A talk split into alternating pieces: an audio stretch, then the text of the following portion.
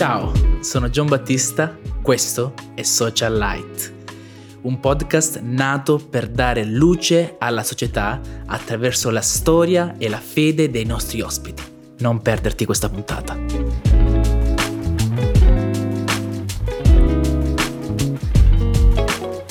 Salve a tutti e benvenuti in questa nuova puntata di Social Light, luce nella società.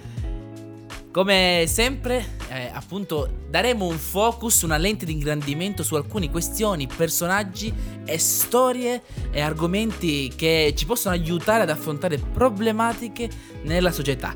Anche quest'oggi abbiamo Isaac come nostro ospite. Ciao. È un piacere averti ancora qui. Piacere mio. E oggi, Isaac, di cosa parliamo? Allora, stiamo trattando questo argomento, questo tema. Come capire la volontà di Dio per la nostra vita. Che è fondamentale. È fondamentale per tutti gli esseri umani, soprattutto per i cristiani che hanno questa fede in un Dio presente, un Dio che si fa sentire. E l'altra volta abbiamo parlato della preghiera. Esatto. E abbiamo parlato della preghiera e oggi parleremo della Bibbia. Bene. Della Bibbia, quindi capire o provare di capire la volontà di Dio per la nostra vita tramite la lettura della Bibbia. Ok, quindi la scorsa volta capire la volontà di Dio tramite la preghiera e adesso tramite la Bibbia. Interessante. Tramite la Bibbia, sì. Da dove partiamo? Partiamo da un testo, la seconda lettera a Timoteo, capitolo 3, sì. I versetti 16 e 17, che dice: ogni scrittura è ispirata da Dio, è utile a insegnare, a riprendere, a correggere, a educare alla giustizia, perché l'uomo di Dio sia completo e ben preparato per ogni opera buona. Ecco, questa è la Bibbia. Questa è una delle definizioni che si potrebbe dare alla Bibbia. È una scrittura, quindi parola scritta, è ispirata nel senso che gli uomini hanno scritto, però sì, è stato Dio e il suo spirito a ispirarli, a fornire le parole adeguate, i principi adeguati per redigere questi scritti.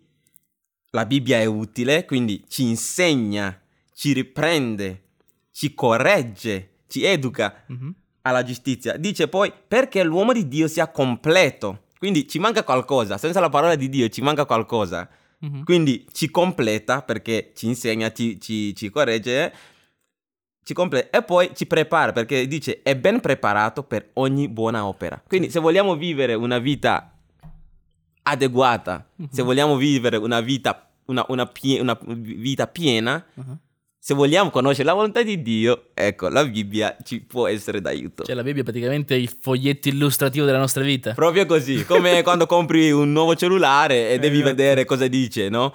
Poi tra l'altro adesso quando compri il cellulare non hanno più questo foglio così lungo che ti spiega come accendere, come... Adesso prendi e già sai già, no? Come perché adesso è tutto più facile, non come una volta che... Però per la vita sì, o quando compri una macchina, o quando compri un televisore, ecco, la Bibbia potrebbe essere paragonata, sì, a un foglio illustrativo. Esatto. Anche secondo me. Ma la Bibbia è scritta però in determinati contesti, certo, quindi non tutto si può applicare alla vita di ogni giorno. Giusto, anche perché gli scrittori sono molti, molti scrittori diversi sono, ci sono dei re che hanno scritto, pastori, ci sono dei re, pastori, principi, contadini, profeti, ok? E quindi... Giustamente sono personaggi diversi, quindi usano anche immagini diverse. A volte leggi come Signore è mio pastore, no? C'è chi nella modernità o nelle città che non ha mai neanche visto una pecora, no? Esatto. Quindi sente Signore mio pastore, cosa significa? Cioè, non riesce neanche a... quindi... è situato, cioè, oggi potremmo dire il Signore è il mio influencer, giustamente. si può anzi bisogna dire il Signore deve essere il nostro influencer per poter agire nella vita in maniera più, diciamo, concreta. Esatto. Ok, quindi la Bibbia abbiamo detto che comunque è un testo che ci aiuta tanto nella vita quotidiana, però ci possono essere dei modi in cui usare la Bibbia, alcuni passi biblici potrebbe essere una forzatura? Sì, secondo me sì, perché penso che anche se la Bibbia è un libro, non è un libro qualsiasi, è un grande libro, è scritto in un certo contesto da certe persone, con una certa cultura, ispirata da Dio certamente, ma non è un libro che va solo letto, ma secondo me va studiato. Perché? Perché infatti ho alcuni episodi che avevo scritto qua. Vai, raccontaci. Praticamente c'è questa signora che vuole capire la volontà di Dio per la sua vita. Allora inizia a leggere. Dice, non è che... Allora fa così. Apro la Bibbia, siccome parola di Dio, ciò che trovo faccio. Una cosa interessante, siccome la Bibbia è parola di Dio. Allora apre la Bibbia e trova Matteo capitolo 27 versetto 5. Ok. E trova scritto: ed egli, buttati i sicili nel tempio, si allontanò e andò a impiccarsi. Lo prende la lettera, deve essere interessante. Voleva capire la volontà di Dio. Questo ha trovato. Allora lei dice: ma forse non ho girato bene le pagine, giro ancora. Secondo tentativo. Allora gira ancora e trova Luca capitolo 10 versetto 37 che dice: Gesù gli disse: va e fa anche tu la stessa. Allora lei è sconvolta, non sa cosa fare, apre di nuovo e trova Giovanni capitolo 13 versetto 27 che c'è scritto: quel che fai, fallo presto. Esatto. E quindi questa signora è un messaggio chiaro, chiarissimo, più chiaro di così. Però vedete, la Bibbia è un libro che va studiato, anche perché ogni parola è pesata, ogni parola ha un senso, ha un significato, e poi è parola di Dio. Cioè già con i nostri testi di studio, noi che siamo universitari, tu non leggi solo, leggi e studi quello che stai leggendo, cerchi di capire quello che sta dicendo lo scrittore. E quindi più che altro la Bibbia, che è un libro, è un messaggio da Dio per noi, non possiamo prendere come ha fatto la signora, perché poi troviamo delle sorprese. Guarda, ma potrebbe essere una storia, però ci sono delle persone che tipo alla mattina si svegliano, aprono la Bibbia e commentano quello che trovano. Però potrebbe essere, come ha trovato nel caso della signora, potrebbe essere pericoloso fare una cosa del genere. Perché ti svegli la mattina, tu cerchi qualcosa di allora prendi la Bibbia a caso e trovi quel che devi fare, fallo presto. Esatto. Ma poi diciamo che ogni versetto è estrapolato proprio dal proprio contesto, ha un significato totalmente diverso. Cioè tu prendi un versetto, magari non leggi però l'intero capitolo o i versetti prima e dopo, può avere un altro significato. Sì, anche perché per esempio questo Matteo che abbiamo detto, Matteo 27, quello che dice: ed egli, buttati i sicli nel tempio, si allontanò. Sta parlando di Giuda. Esatto. Quando ha tradito Gesù, non sapeva cosa fare, non riusciva, aveva questo peso sulla sua anima, che non sapeva cosa fare, è andato a impiccarsi. Esatto, è una narrazione, non è un consiglio. Appunto, esatto. Appunto, come stai leggendo, come se tu stessi leggendo una favola, allora arrivi Cappuccetto Rosso viene ucciso. Sì, ma poi cosa che viene, cioè così, esatto. Ecco, quindi presi così non si riesce, diciamo, a capire il senso, come in qualsiasi libro. Quindi per leggere la Bibbia ci vuole pazienza, ci vuole una lettura completa, ci vuole una contestualizzazione, esatto. Quindi ci vuole uno studio. Hai parlato molto bene della contestualizzazione, perché molti testi portati al giorno d'oggi ci possono essere delle difficoltà, come se non si trovano in armonia col contesto attuale. Che ne pensi tu di questo? Sì, anche perché per esempio abbiamo parlato della cultura, no? Esatto. Abbiamo parlato di cultura. Dio, qualcuno dice, sei parola di Dio perché c'è la cultura anche, perché Dio non ha usato angeli per scrivere questo e poi non ha scritto per angeli. Se immagina se Dio avesse usato degli angeli per scrivere questi libri, forse noi non avremmo capito. Esatto. 1, 2, sarebbe fuori dal nostro contesto. L'angelo, cosa sa l'angelo della vita umana? Esatto. Solo Gesù, solo Dio si è incarnato in Gesù per vivere come noi. Quindi un angelo, ma cosa può capire l'angelo della vita quotidiana? Quindi Dio ha usato uomini. Volevi parlare? No, stavo dicendo, la bellezza appunto della scrittura è proprio questa. Se noi, per esempio, uno su tutti, Giobbe, la sofferenza di questo uomo lo fa rendere proprio, lo rende molto vicino a noi, così come anche, non lo so, la sofferenza di Giuseppe, ma anche di Gesù stesso, il pentimento di Pietro dopo il tradimento di Gesù, sono comunque sensibili, il cambiamento di Paolo da persecutore a apostolo, sono cose proprio che rendono umane le persone. Giona stesso, che prima vuole giudicare la missione di Dio e poi capisce il messaggio, lo rendono proprio umano, proprio simile a noi. Proprio così, anche perché, e poi tra l'altro anche nella Bibbia vediamo che Dio si interessa agli esseri umani e Dio si rivela, usa anche, per esempio, cioè, ci sono dei passi dove Dio viene descritto come la cura di Dio viene descritta come la chioccia che protegge i suoi pulcini, no? Che è bello, cioè. Perché? Perché parla di noi, parla della quotidianità, parla della loro, perché loro erano allevatori, no? Quindi loro potevano capire. È come se oggi dicessero Dio è come un antivirus, no? Ecco, uno della modernità capisce cos'è un antivirus e capisce il concetto dietro, no? Quindi Dio... Sì, la parola sì è ispirata, però Dio non poteva fare altrimenti, no? Non poteva non trasmettere questa parola.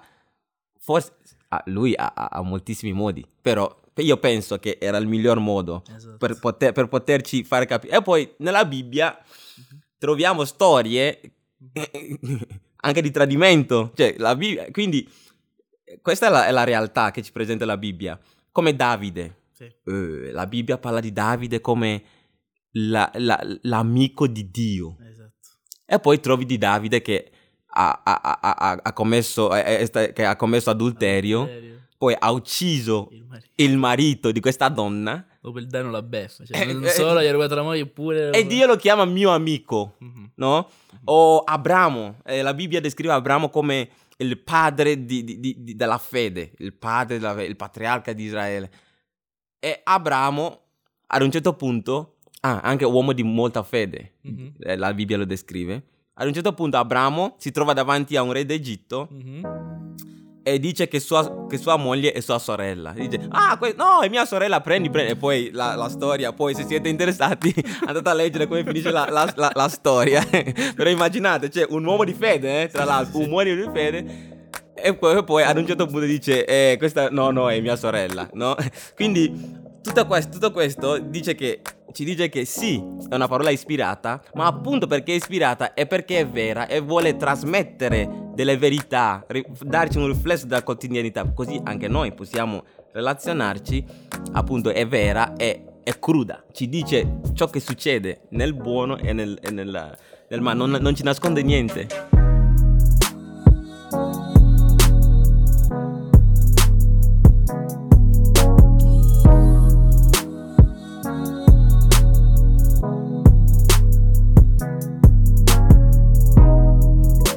Ma anche la bellezza è proprio che possiamo davvero immedesimarci in alcuni personaggi biblici, perché alcune difficoltà, poi a me per esempio piace molto contestualizzare, cioè oggi io al posto di Giuseppe cosa avrei fatto? Io al posto di Abramo probabilmente avrei detto che anche io, che mia moglie è la mia sorella, però per distaccarmi un pochettino dalle mogli magari, che a volte sono troppo sta attento, però sì. La bellezza è proprio che ti puoi davvero immedesimare e calare, puoi avere un'empatia con i personaggi della Bibbia. Possiamo dire però che la Bibbia è ispirata nei concetti o letteralmente? Bella domanda, perché il concetto dell'ispirazione funziona così. Non è che Dio detta parola per parola, scrivi Gian Battista, Isaac è qui che sta parlando con te, metti l'orario. No, non è così. Il Signore, la Bibbia è ispirata nel senso che la parola, il concetto, il principio, no, viene da Dio, perché tramite i profeti, tramite i suoi servitori hanno scritto queste cose, ma non possiamo prendere parola per parola. Poi, se vogliamo prendere parola per parola, allora noi dovremmo leggere tutto nella lingua originale. Esatto. Poi non è finita. Se vogliamo leggere tutto nella lingua originale, quindi significa andare per l'Antico Testamento aramaico e ebraico, poi per il Nuovo Testamento il greco koiné. Mm-hmm.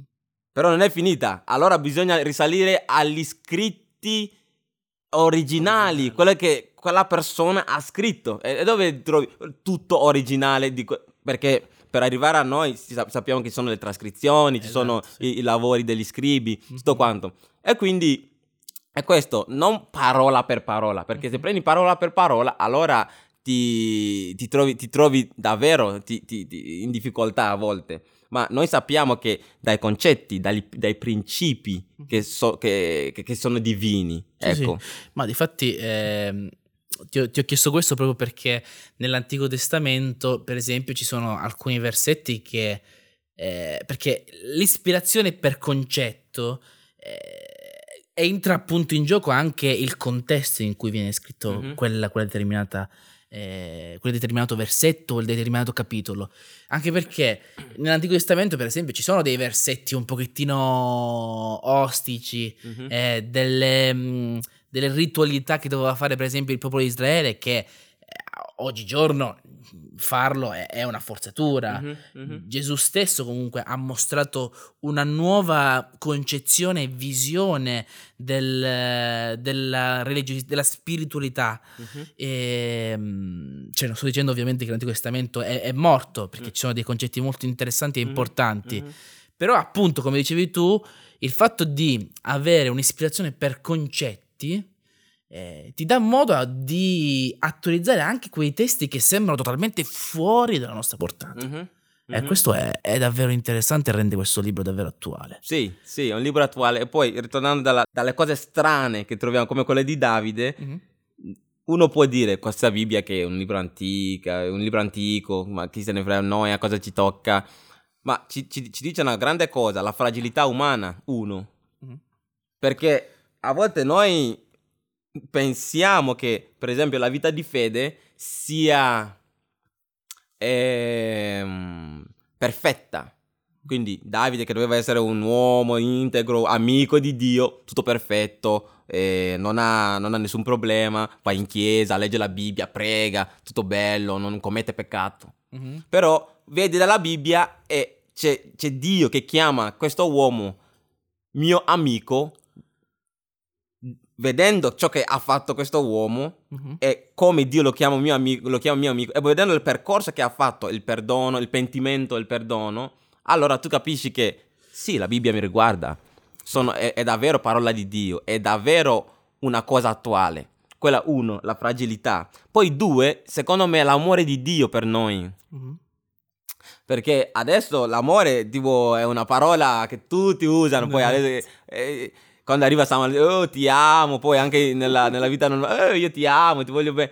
Però l'amore di Dio che va oltre, no? Perché dalla Bibbia, da questa scrittura, capiamo che Dio oltre tutto ci ama. No, anzi, Dio malgrado tutto esatto, ci ama, no? Come quello di Davide che ha fatto un disastro, ma Dio lo ama e lo chiama amico. Quindi per me c'è una speranza, per me c'è una, diciamo... una spinta per poter vivere la vita in abbondanza, in tranquillità, ma anche in pace con se stesso, ma con Dio e con il resto del mondo. Interessante pure questo. Andiamo proprio sul concreto, sull'attuale. Molto spesso, per quanto riguarda per esempio la fascia giovanile, non solo delle comunità religiose di fede, ma anche proprio nell'attuale, appunto si dice, come avevi citato tu, che la Bibbia è un testo molto vecchio.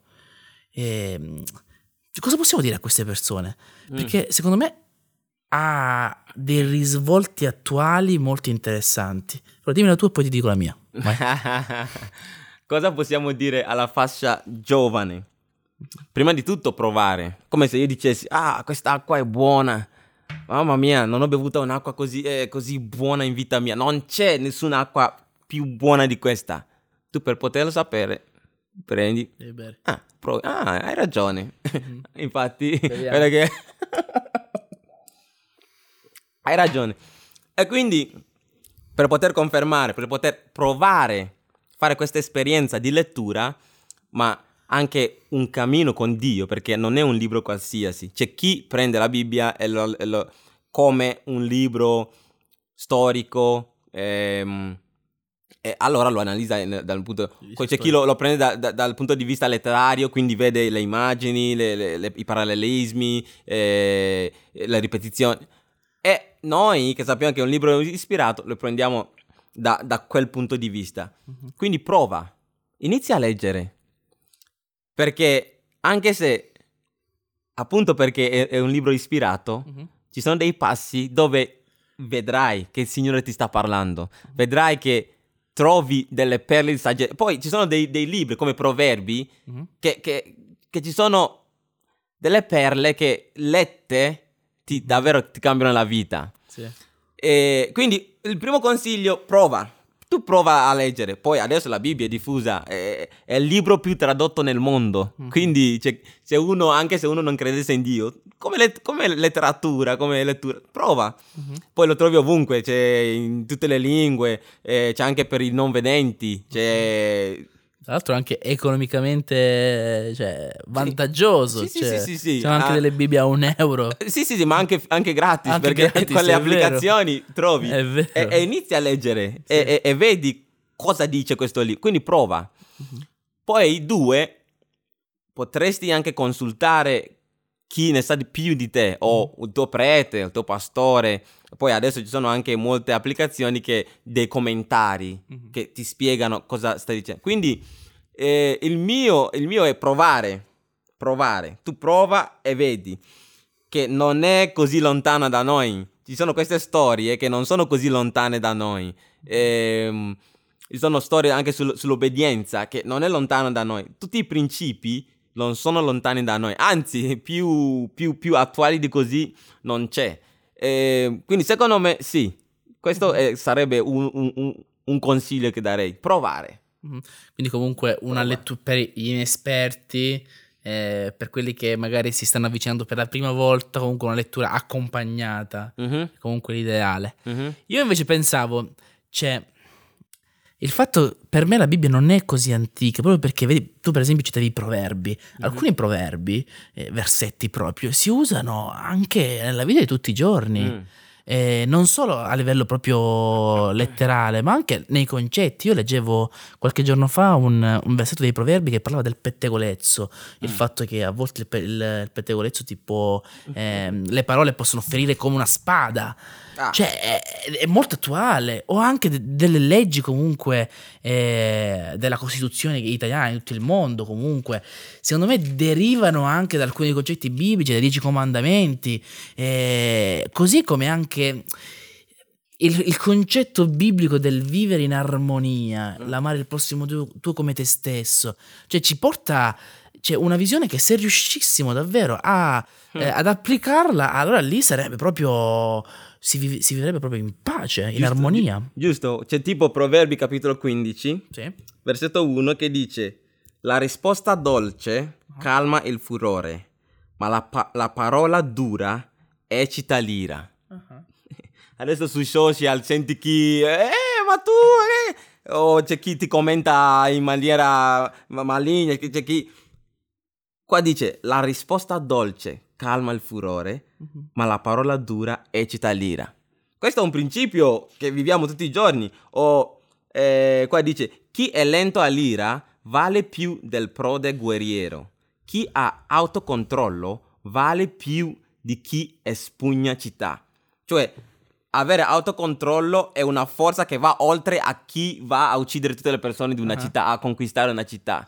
Quindi più attuali di questo. Diciamo che anche alcuni concetti psicologici partono dalla Bibbia, e anche lì, cioè, se uno riuscisse ad applicare i concetti biblici, cioè non è che se questi concetti sono fine a se stessi, ma sono qualcosa che ci fanno del bene. Io per la mia tesi sto per esempio approfondendo il tema del perdono, che è un tema molto biblico ed è anche attuale, perché ci serve tutti i giorni.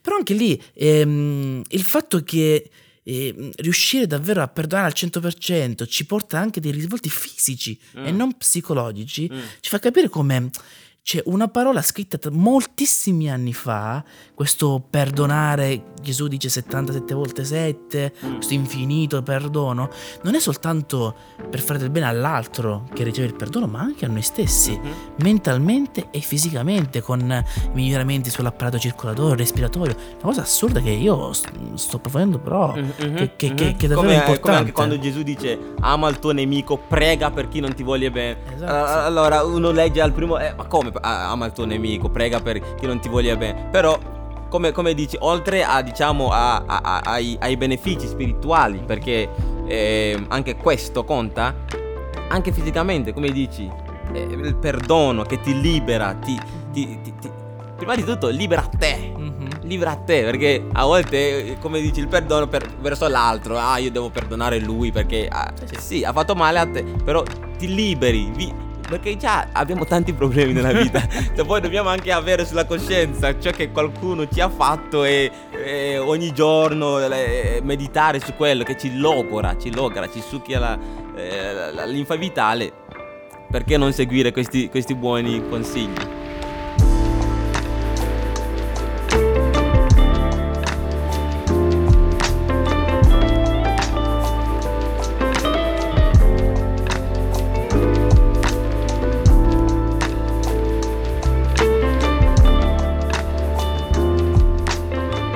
Anche interessante, perché la Bibbia, appunto, anche con quello che abbiamo appena detto, ci porta a superare i nostri limiti.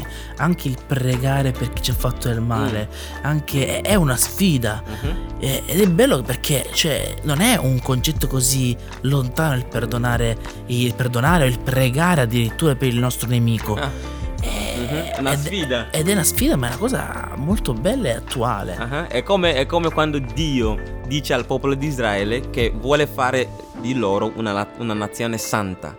No? Ci sono alcuni dei professori che chiamano questo un'utopia. Come riesci a questo popolo che non si è neanche ancora formato, non ha un posto dove vivere, non ha ancora dei principi, delle leggi ancora, non ha una costituzione, non ha una società ancora fatta, fare di una nazione santa, no?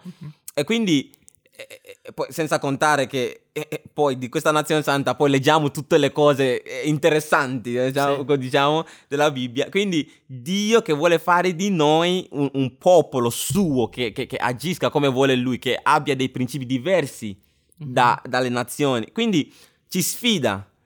Ci sfida, è come sulla fiducia e la volontà, no? di Dio, come conoscere la sua volontà, di cui abbiamo parlato con la preghiera, no? Quindi lasciarti andare è una sfida. Chi vuole lasciarsi andare, non avere il controllo sulle cose che fa? Quindi, come dici tu, sono d'accordo, Dio ci sfida e ci sfida in maniera, diciamo, benigna, per il nostro, bene, per poterci dare, diciamo, un avvenire migliore. Andiamo sul personale. Qual è la tua prima esperienza che hai avuto con la scrittura? Allora, o la tua esperienza in generale? La prima è la tua esperienza in generale. Sì, la prima è quando mi hanno regalato la Bibbia, quando mi sono battezzato. Mi hanno regalato una bella Bibbia nuova. Era la prima volta che usavo una Bibbia nuova, che nessuno aveva mai toccato. E solitamente usavo la Bibbia dei miei genitori, però quando poi mi sono battezzato ho ricevuto questa bella Bibbia. E quando hai il tuo libro personale, lo leggi, lo sottolinei, lo usi per fare degli studi, diventa parte di te, no? Diventa parte di te. Ecco, quindi è stata una bella esperienza, perché sapevo che quella era la mia Bibbia, potevo accederci tutti i giorni quando volevo. Quello è uno, quindi questa allegria. E poi la seconda è come mi ha cambiato la vita. Esatto. Come mi ha cambiato la vita. Perché leggere questi buoni consigli, capire l'amore di Dio tramite la Bibbia, capire le connessioni che ci sono tra... Perché a volte si pensa che l'Antico Testamento è vecchio, sì, è il nuovo, è una novità. Però capire che sono collegati. Uno va con l'altro. E capire come tramite la Bibbia Dio mi parla nella vita quotidiana. Ecco, questo mi ha cambiato la vita. Se sono qui a parlare con te è per questo, perché io studiavo economia, studiavo relazioni internazionali, poi cambiare da quello a venire a studiare teologia per approfondire, ecco, questo è anche dovuto alla Bibbia, sì. Per esempio, qual è il versetto che più ti è stato importante magari nei momenti difficili, che ti ha dato la svolta e che porti nel cuore? Il versetto mio preferito è il versetto su cui sto facendo anche la tesi, okay, è Salmo 23, versetto 1, okay, che dice: il Signore è mio pastore e nulla mi manca. Perché io, vivendo in Ghana, conosco anche diciamo la vita del pastore e so quanta cura dà il pastore alla pecora. Quindi se il Signore è mio pastore, davvero nulla mi mancherà. Davvero nulla mi mancherà. Nel senso buono, perché il pastore sa ciò che serve davvero alla pecora. E io so che se ho la vita, questa mi basta. Poi ci saranno le difficoltà, ci saranno le peripezie della vita. Però se lui è il mio pastore, mi guiderà. La guida, sì, esatto. Io posso dire invece il testo che più mi... Forse è stato il primo contatto. Per me, amante del calcio, era il periodo dei grandi calciatori come Kakà, che alzava la maglietta, I belong to Jesus. Uh-huh. Ma mi ricordo in una partita di Champions League, Adriano, grandissimo calciatore, che aveva appunto il testo in Filippesi: io posso ogni cosa in colui che mi fortifica. Ah, l'aveva tatuato. Sì, l'aveva tatuato. Aveva scritto proprio il versetto, scritto sulla maglietta. E quello mi colpì così tanto che andai subito a prendere il testo e a leggere. Questo io posso ogni cosa in colui che mi fortifica. Mi ha sempre dato forza e mi è sempre rimasto in testa, come se con lui possiamo superare davvero ogni difficoltà, ogni concetto. È qualcosa di incredibile, ma la Bibbia è piena di versetti interessanti e utili. Sì, quindi invitiamo i nostri ascoltatori a prendere in mano questo libro e scoprire i tesori e come cambierà la loro vita con questo bel viaggio letterario ma anche spirituale. Per concludere, cosa ti senti di dire? Abbiamo detto tanto sulla Bibbia. Cosa ti senti di consigliare? Abbiamo detto già tanti consigli. Però se vorresti dire una pillola. Una pillola. Allora, facciamo un collegamento tra questo episodio e l'episodio precedente. Che sono già collegati. La Bibbia va letta con preghiera. Perché... è parola ispirata, e per capire meglio e per poter anche mettere in pratica le sfide che ci presenta la Bibbia stessa, ci vuole l'aiuto di Dio stesso che l'ha ispirato e il suo spirito che ci guida. Bene. Ti ringrazio Isaac per questo. Prego, grazie a te per l'invito. È stato davvero bello fare questo viaggio insieme. Piacere mio. Per il resto ci vediamo alla prossima puntata con Social Light. Certamente. Ciao. La puntata di oggi termina qui. Grazie per essere stati insieme a me ad Isaac e vi ricordo di seguirci su Instagram, Spotify e Apple Podcast cercando Social Light e su YouTube cercando Hope Channel Italia. Se vuoi vedere i contenuti precedenti e quelli che verranno, non perderti neanche un episodio.